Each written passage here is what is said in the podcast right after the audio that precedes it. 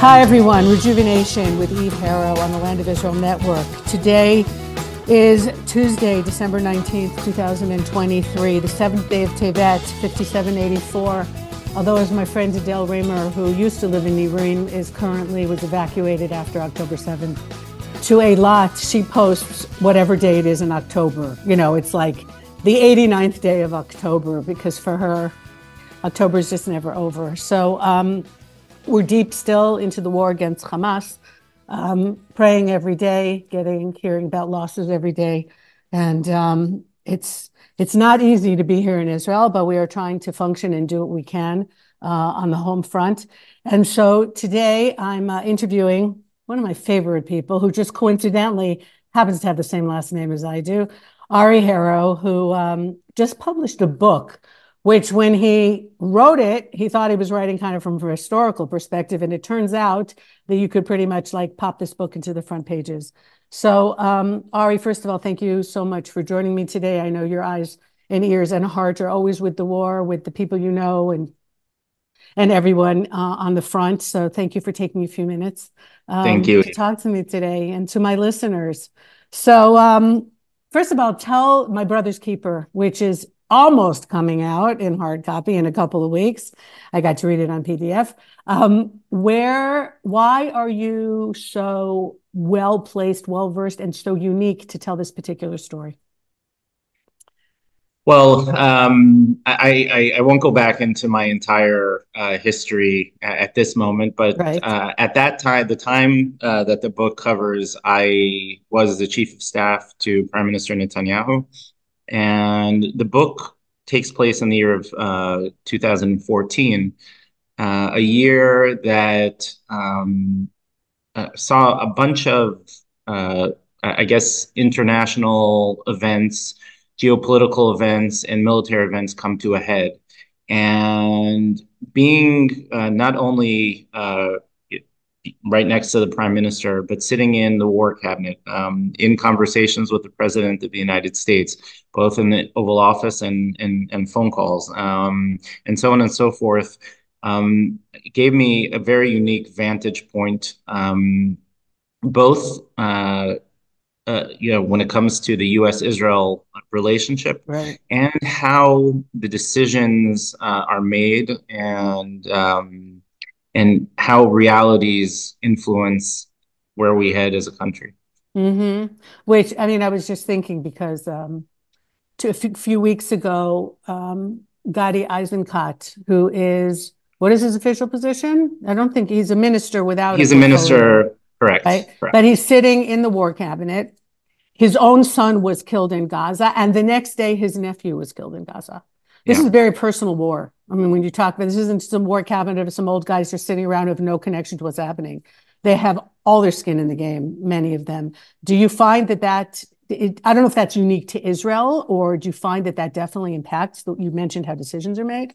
Well, firstly, I, I, assume that it is somewhat unique to Israel, and I do touch on similar stories in 2014. Mm-hmm. Um, you know, I, I, was actually at a, at a work event uh, a few days ago, and somebody brought up that exact case that that, that you mentioned, and I recalled uh, numerous uh, incidents in the 2014 Gaza operation where um, we took it very personally, uh, where tears were shed and uh, emotions are thin uh, in the prime minister's office. It's it's a difficult um, balance to strike as a leader, especially in the Jewish state, where on the one hand, to make the right decisions for the country on a on a much you know larger macro level you have to try and separate yourself from the emotion but at the same time we're all connected here and everybody knows people and one of the stories i talk about uh, in the book is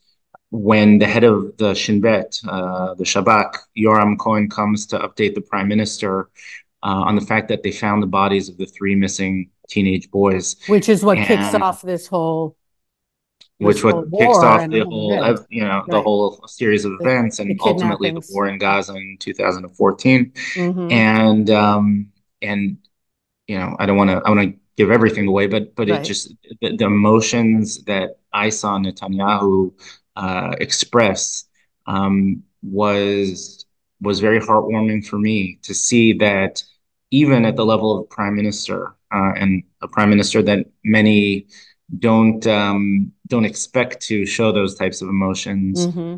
uh, feels the pain of every single Jewish uh, Israeli um, that is that is lost.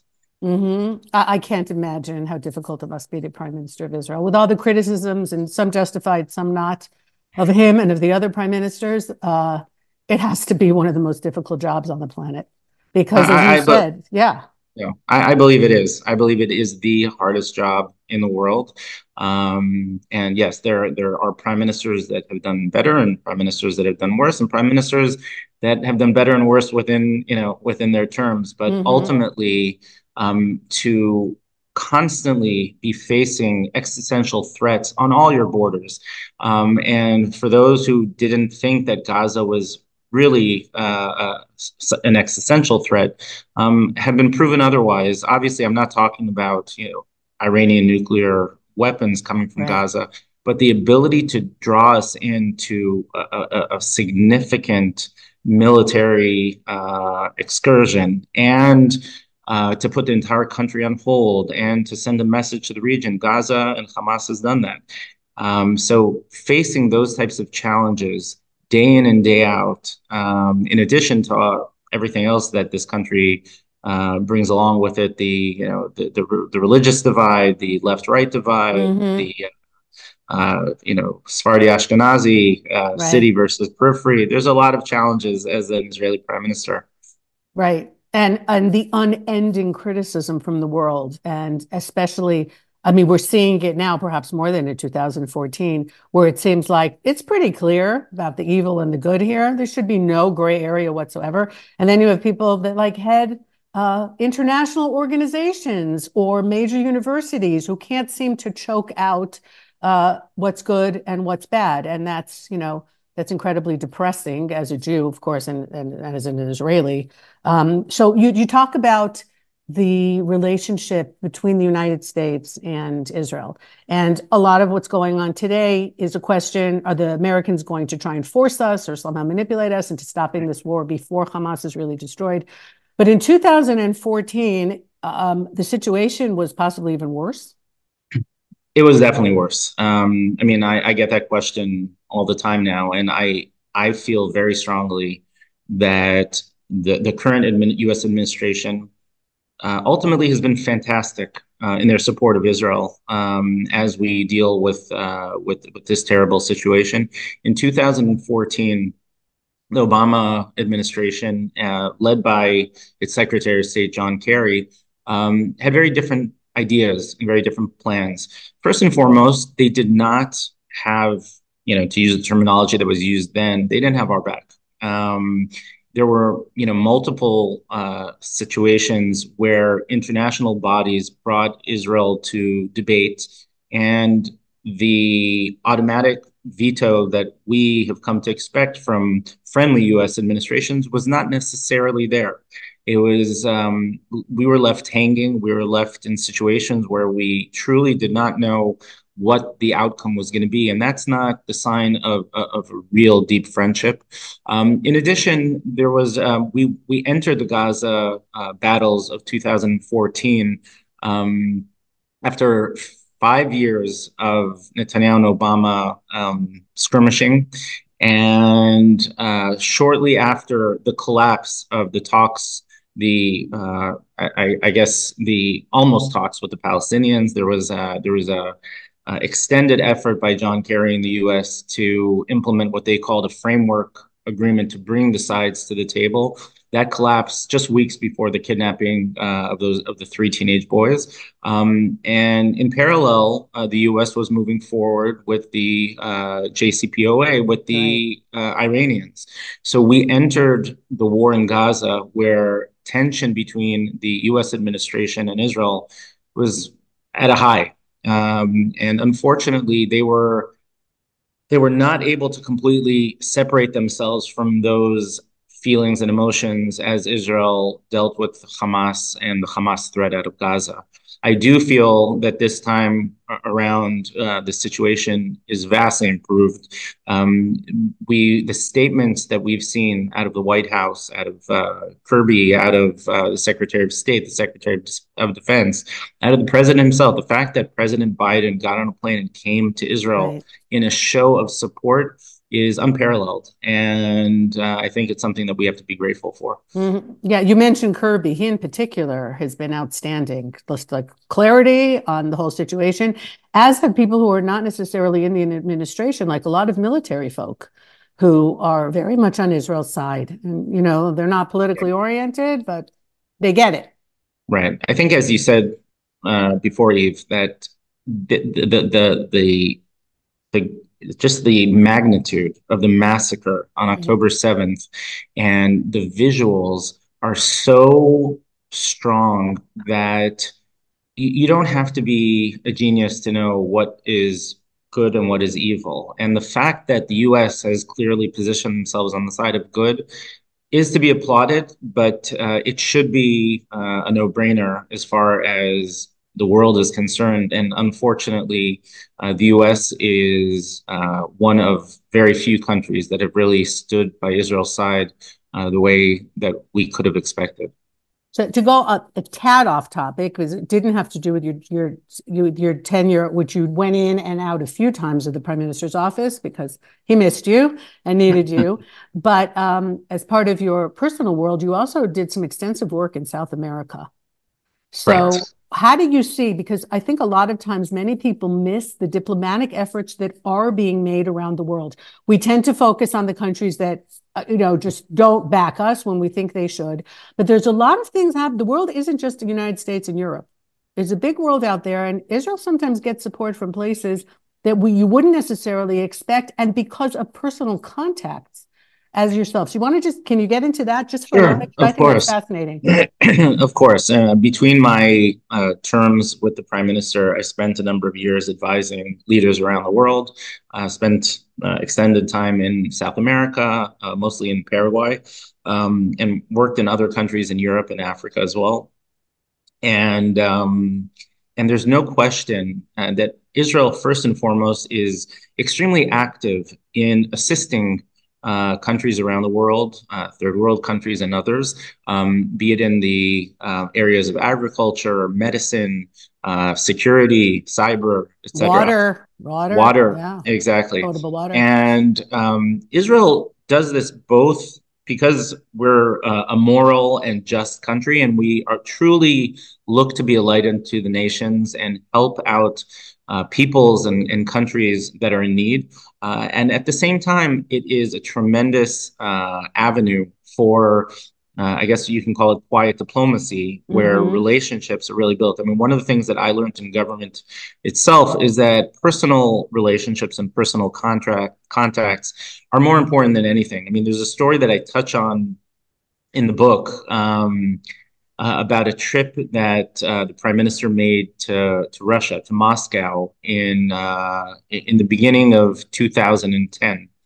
and um, he and his wife, uh, it was I believe it was his wife's birthday, and, and they went out to uh, the uh, Pushkin restaurant in Moscow, a very famous um, old restaurant with five stories, and um, I was sort of his uh, at that time. I was his bureau chief, and and as you said, I mean he he wanted me near no matter where he was and no matter who he was meeting. And although that was a it was a private uh, evening, it was an intimate evening between him and his wife. Um, as the prime minister, there has to be some staff with him, so I went and I, I took another staffer with me. Uh, we obviously sat at, at a different table.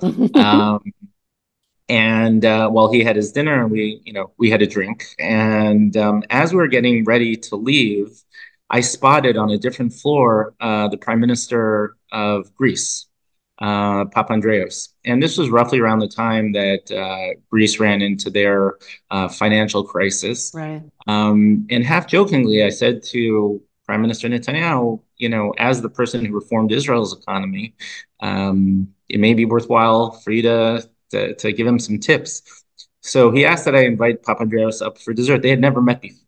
Um, and I, I did. Papandreou and his uh, foreign minister joined me, and we went up to Netanyahu's floor, and they spent the next hour and a half in conversation and struck up a friendship that changed uh, the nature of the relationship between Israel and Greece. I mean, it, obviously with the change in attitude from Turkey, this became a very important, uh, right. you know, piece in the puzzle. There were some other events like the fire in the Carmel that Greece played a central role in, and all of this was a result of you know uh, a random uh, you know bump bump into at, at, a Moscow restaurant, and that's not the only story. There's many such events that have taken place.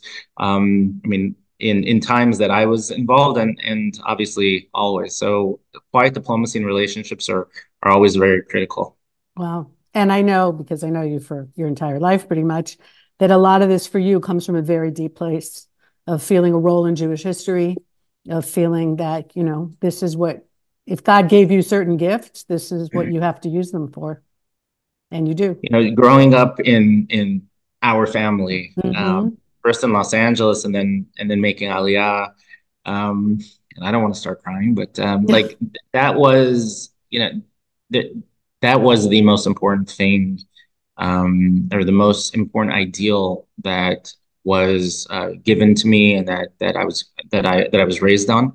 Um, making Aliyah to the Shomron uh, during the time of of the first Intifada and and serving Golani in Lebanon and in, and in Yehuda Shomron, um, just further strengthen those feelings. And once I finished my studies, there was nothing else that I could see myself doing um, other than uh, doing my part to strengthen state of Israel and the people of Israel. Mm-hmm. Which, while it sounds all full of glory and having drinks at the five star restaurant in Moscow, I know comes with a very a very high price to be paid, especially with personal life. I mean, simply never being yeah. home. And you mentioned that in the book that there were yeah. months where you almost didn't see your kids at all. Yeah, yeah. I mean, uh, probably probably years more than more mm-hmm. than months. Um, you know, Netanyahu is a very uh, hard worker. Um, I personally found him someone that was relatively easy to work with. He's not somebody that gets angry and yells and screams. I mean, he's he's just very uh, you know, very committed to the job. And that means uh, working around the clock and even when you are at home, being available. And uh, it was extremely taxing, both personally and physically for me uh, during those years, but, uh, but I wouldn't change it for anything. So, without necessarily getting into specifics, you and the staff around him are clearly people who are ideologically committed to Israel. There have to have been some times, for example, the Bar Ilan speech that kind of alluded to a Palestinian state, that on the mm-hmm. one hand, you've got loyalty to your boss. On the other hand, you have your own personal feelings as well. Right. What do you do with that when you are in, you know, that kind of, an, uh, a milieu?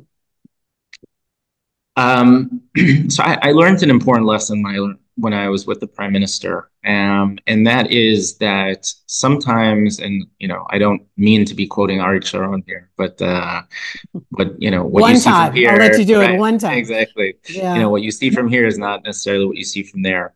Um, there are considerations and calculations that the public, first and foremost, is not privy to, and, and secondly, you know, we live in an era where we're inundated with information and media and and you're caught up in that issue. So i mean taking the bar ilan speech um, you know as an example that was the debate. Should he or should he not be doing you know giving the speech? Should he or should he not be saying what he said?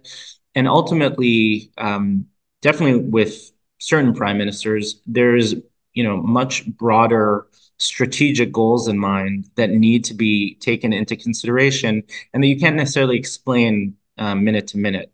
And I think that um, lots of times that comes into play, and you have to sort of um, internalize that and and and allow it to um, you know to, to sink in. You may not always love it, um, but you know sometimes that's just what what you need to do um, in, in a position of leadership. I, I can give you one example. Uh, it was during that first term with um, with President Obama, where uh, and I write about this in the book, where President Obama said to Prime Minister Netanyahu in the White House, "Not one brick," um, meaning no building in Yehuda v'Shomron. Jewish uh, building. Jewish building. No Jewish building. Yeah. Right. Right. Mm. And um, ultimately, uh, an agreement was reached between the Israeli government and the U.S. government where there was going to be a freeze, a building freeze. I believe it was for seven months.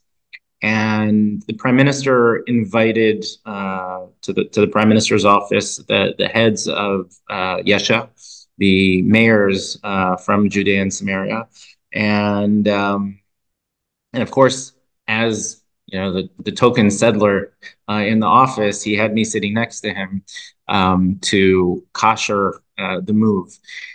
And as difficult as it was for me um, to, you know, to support that type of decision, I I had a deep understanding of where the prime minister was going with it and what his ultimate goals were.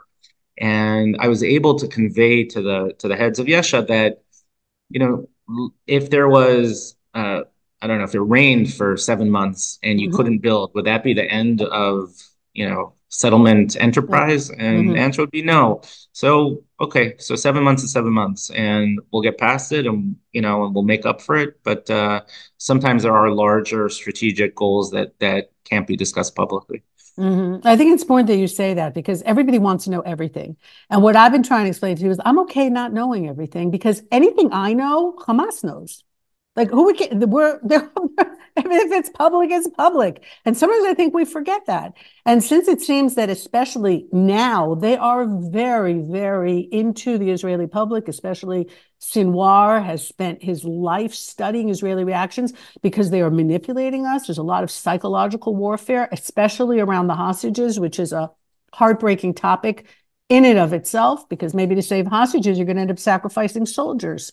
So there's no actually there's no doubt about it that you're going to do that. So you know I think it's important that you say that that so coming from the inside, it's not like you want to be secretive, but for the greater good, not everything can be talked about. there's a built-in. I completely agree with you, Eve. Um, there's a built-in uh, difficulty when, especially when you talk about battle uh, or war between um, a democracy and a terrorist entity we try to play by certain rules, including free speech and free press, where information is shared. And they do the exact opposite. They will use those rules and they will use our openness against us, and they do. Um, and it's it's again a very um, difficult balance to strike that uh, the leadership, the IDF, has to has to play Uh, in order to keep us informed and make sure that we can continue to support the leadership in, in what we're doing, while at the same time remembering that, as you said, every single television program, every tweet, every viral video that gets out there, the Hamas is seeing. And not only are they studying it and learning from it, they're manipulating us, as you said, um, mm-hmm. in their own ways, and and they and they push their own messaging into the Israeli public through uh, very um, you know very treacherous ways as well. So um, yes, I, I, completely agree with what you're saying. It's not uh, it, it you, you want to know everything, um, but it's it's definitely not in the interests of Israel or in the interest interests of of the Western world. Yeah, well, I think I know what I'm suffering from, and I think what many Israelis are suffering from is within that we have to have trust in our leadership. Like I don't know what's going on, but they do, and they're going to put it all together. And that's part of the blowback of October 7th for many of us is how did that happen, and who can we trust now? Because there were some major failings that led to that day. No question. Um, I think that uh, there's not a person in Israel who was not um, extremely scarred by what happened on October 7th um, in more ways than one. Yeah. And definitely when you look at the leadership um, from wall to wall, uh, just thinking to yourself that they failed us. Um, and, and they did. Um, I think that the silver lining since October 7th is the uh, is the people of Israel, is the the volunteerism that we're seeing, the giving, the uh, you know the 150% turnout to reserve duty, including your your children, um, and and just the tremendous and deep desire for unity that you feel in the country.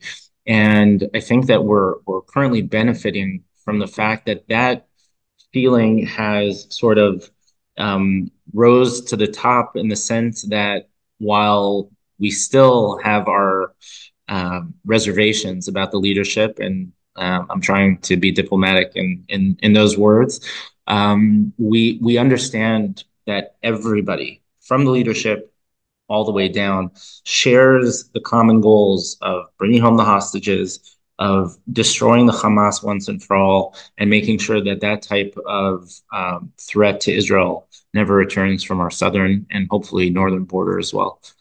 Yeah, I mean, you talk about the tremendous unity, and your book brought me right back to the year 2014 when the three boys were kidnapped, and how everybody was just focused for 18 days, even though it turns out that they had been killed at the very beginning. On, you know, like you'd meet someone in the street. Did you hear anything? Did you hear anything? Like that was all we could think about.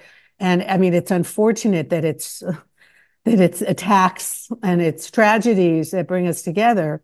But um, yeah, what's happening here in Israel, and I'm running a solidarity mission next week, so people can get just a little bit of a glimpse of the greatness of the people here and the bravery of the soldiers, which is I, I don't know if it's unparalleled. You know, I think it's unparalleled, but yeah, right, just uh, completely, wow. completely. I, I really feel like we're we're living in possibly, and, and, and it's amazing to say this after the tragedy of October 7th, but maybe in the greatest period in, in Israel's history. Just the unity from right to left, from Haredi to, mm-hmm. to, to Meretz, and and the togetherness of and and the self-sacrifice of our soldiers and, and policemen is just is just incredible.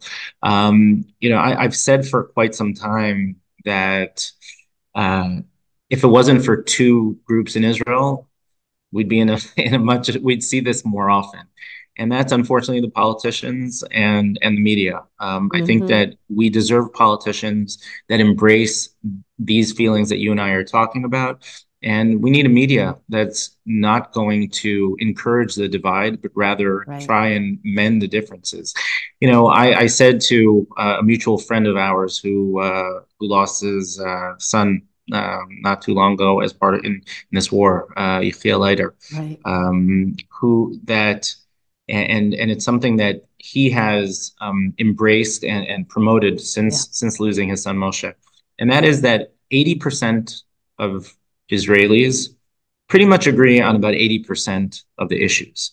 Um, we're living in an era where you know there's no more socialist camp and you know capitalistic camp, and there's you know there's there's no there's no real debate on should we be creating a Palestinian state in Judea and Samaria today.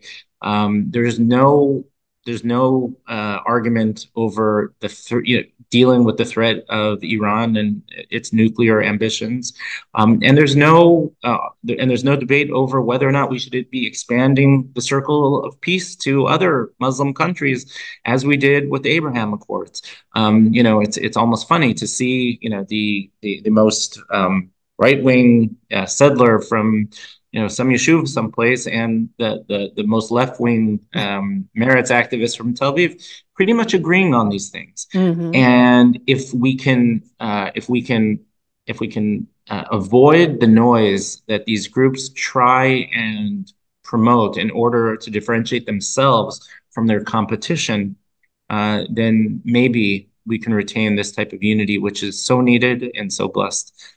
Mm-hmm. So uh, when we talk about your book for the 2014, talking about Hamas, talking about a, a, a tragedy that propels us into a war, which we didn't finish. I mean, we did not right. get rid of Hamas in 2014, and they seem to have gotten so much stronger in the interim, and the tunnel networks that are being uncovered, and the phenomenal amounts of money that have been poured in, which of course hasn't helped anybody except for the terrorists line their pockets. So, you know, a decade, nearly a decade later, and we are unfortunately, you know, being harmed by not taking care of it then. But from where we are today, as as you know, as opposed to 2014, was there a threat ever of going of a regional war? As it seems, at least for today, that it looks like, you know, the, the Yemenite, we've got the Houthis who are pretty much making passage in one of the most important uh, waterways impossible. And now there's a coalition going up against them. You have Hezbollah in the north here in Israel. You have Iran doing its mischief everywhere it possibly can. Was that the situation in 2014 where there was a fear of a greater war, the way we really seem to be on the verge of having now? Um, it wasn't as prominent as it mm-hmm. is now. Um, but anytime Israel goes into battle, uh, not only does that fear exist, uh, but contingencies are in place uh, in case something does happen. You know, the one commonality um, when you talk about what's happening today with the Houthis and Hezbollah and you know so on and so forth is Iran. Um, Iran funds all of these groups, Hamas, and and I say fund, but it goes well beyond that. They they arm them, they train them, uh, they coordinate with them. So when you talk about the Houthis, you talk about Hamas in the south, you talk about Hezbollah in the north. Syria, there's been numerous attacks over the last few months emanating from Syria. That is Iranian based. There's been attacks from Iraq, whether it's on American uh, interests or Israeli interests. Those are coming from Iranian proxies.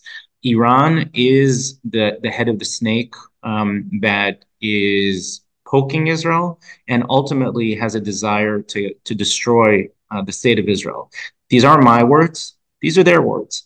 Um, for many, many years, the world has adopted a stance that um, sort of accepts the fact that um, that uh, this is just rhetoric, um, and Iran is a country just like all others, and they're not actually going to use uh, their nuclear capabilities if they reach it uh, against the state of Israel.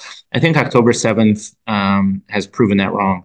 These are fanatical religious extremists that are willing to sacrifice their people, um, their their their cities, their states, their future, everything, if it means destroying um, what they call the little Satan. And uh, this was true in 2014 uh, but we were able to contain it um, in in dealing just with the terror tunnels and and a, a limited um, uh, war in Gaza. Uh, but ultimately, what we see today is, is, a reality that Israel's faced for for a long time, and Israel's spoken out uh, about for for quite some time. Um, and uh, you know whether or not the world recognizes that and is able to internalize it remains to be seen. This is not just Israel's problem. But we did have prime ministers, notably Menachem Begin in 1981, who took out the nuclear, whatever that was, in Iraq, and even Ehud Olmert, who is way down on my list of, of people that I would want to have a cup of coffee with. Even he was able to, you know, to strike at Syria. Um, yeah. and, and it, of course, begs the question in the past nine years, could there have been a chance, instead of kicking the can down the road, could there have been a chance for us to maybe minimize the impact that Iran is now having today. Right. So I think that the underlying um, theme in in my book is really Iran. Um, as we've talked about, I, I, speak about the kidnapping of three boys, the war in Gaza, the relationship with the U.S., um, but the underlying evil through all of that is Iran. Um, Iran has been uh, at the forefront of Netanyahu's concerns for for decades. Yeah. Um, he, um, to his credit, um, had brought Iran to uh, the forefront of the international uh, stage. Um, and any debate and any action that has taken place by the international community over the last 20 years is is really a direct result of Netanyahu's um, prodding and and obsession uh, with this issue. Um, should Israel have done some, you know, should Israel have uh, uh, taken action? Um, I guess history uh, will will be the judge of that. Ultimately, um, I don't know exactly what I'm allowed to share, so I'll be cautious with uh, with what I say. But um, you know, the the idea of Israel acting is not um, is not fiction. Um, I think that uh, you know, Israel with any threat anywhere um, uh, does plan, does put pieces in place to protect itself and act when needed. Um, should we have done something before uh, October 7th, 23? Um, only uh, only history will tell. Mm-hmm. It's strange being in the part of the time where that historians will be delving into um, like you know we're writing it now and i mean i guess anybody is at any point in time but it just seems like there are some very very very big things brewing not just for israel but for a lot of people around the world and um, it's I, it's, I couldn't agree more. Yeah, yeah. I, you know, for for years when when I would speak to uh, visiting delegations from from the U.S. and elsewhere, um, and got into the Iran issue, I would always start off my speech by saying, let's assume just for a minute that Iran acquired nuclear weapons. They dropped it on Israel. We're gone. Mm. Okay, we're wiped off the map. And now let's talk about Iran. Right. Now let's talk about Iran. How do you feel? What what should be done? And when because as we see today with the um, just prejudice and hypocrisy and animosity that's built into the international community towards Israel and unfortunately towards Jews. Right. Um, they're blinded by by this hatred towards us um, to the point where they're um, where they're jeopardizing their own future by allowing an evil regime, an evil empire to acquire nuclear weapons. And uh, I, I, just fa- always found it as a useful tool to say, okay, we're gone. So your hate can be uh, channeled elsewhere. How do you want to deal with Iran? It is uh, it's it's a historic uh, moment that we're that we're living in, not just for Israel but for the world. This is coming to a head, um, and let's just hope and pray that um, us being the light unto the nations is not just in our morality and our help towards countries around the world, but in helping define, helping them see what true good is and what true evil is and, right. and dealing with it. And whose side they should be on. I mean, I don't laugh too much these days, but one sign that always gets me going is Queers for Palestine. Really? really? Right, right, right. Wow, yeah. just show your ignorance in three words. Just, a, right. just an, an, amazing thing. So, Ari, when does the book come out, and uh, where can people get it? Would you be available for book tours? Because I think that, um, and I think that people are got that from from this interview. That you know, we know the big ticket events. We know there was a war in 2014. There's another one in 2016 but the decisions that were made the, the, the small things that turned into really big things that kind of you know, snowballed into this and into that, into where we are today. I don't think too many people know, and definitely not from your perspective, which was about as close to the plate as anybody, you know, could have been. And obviously, you can't share everything in the book, and I'm sure there's some things that you're never going to be able to share. But as uh, you know, as much as possible to really understand how how we got to where we are now. So, so what's uh, so what's the story with the story? Yeah, so um, you're you're you're 100 percent correct. It really, it, it, like you said at the at the beginning of this, um, when I wrote this, you know, a year and a half ago, I, I had, you know, could not have dreamt up the nightmare of October 7th and where it would lead us. And uh, looking at 2014 um, uh, through the lens that I uh, that I share in the book uh, really gives you a deep understanding and a perspective of the decision making within the prime minister's office, the prime minister himself, and a lot of the intimate conversations that we had uh, around dilemmas that are very similar today, whether it's hostages or the you know dealing with Hamas or how to deal with pressure from the United States and elsewhere. And uh, I think it's uh, more relevant than ever. Um, with, and it's still with, the same prime minister and it's still the same prime minister and some of the same some of the same players as well that were involved mm-hmm. in 2014 are sitting around the table there today. Um, so the name of the book is My Brother's Keeper: Netanyahu, Obama, and the Year of Terror and Conflict That Changed the Middle East Forever.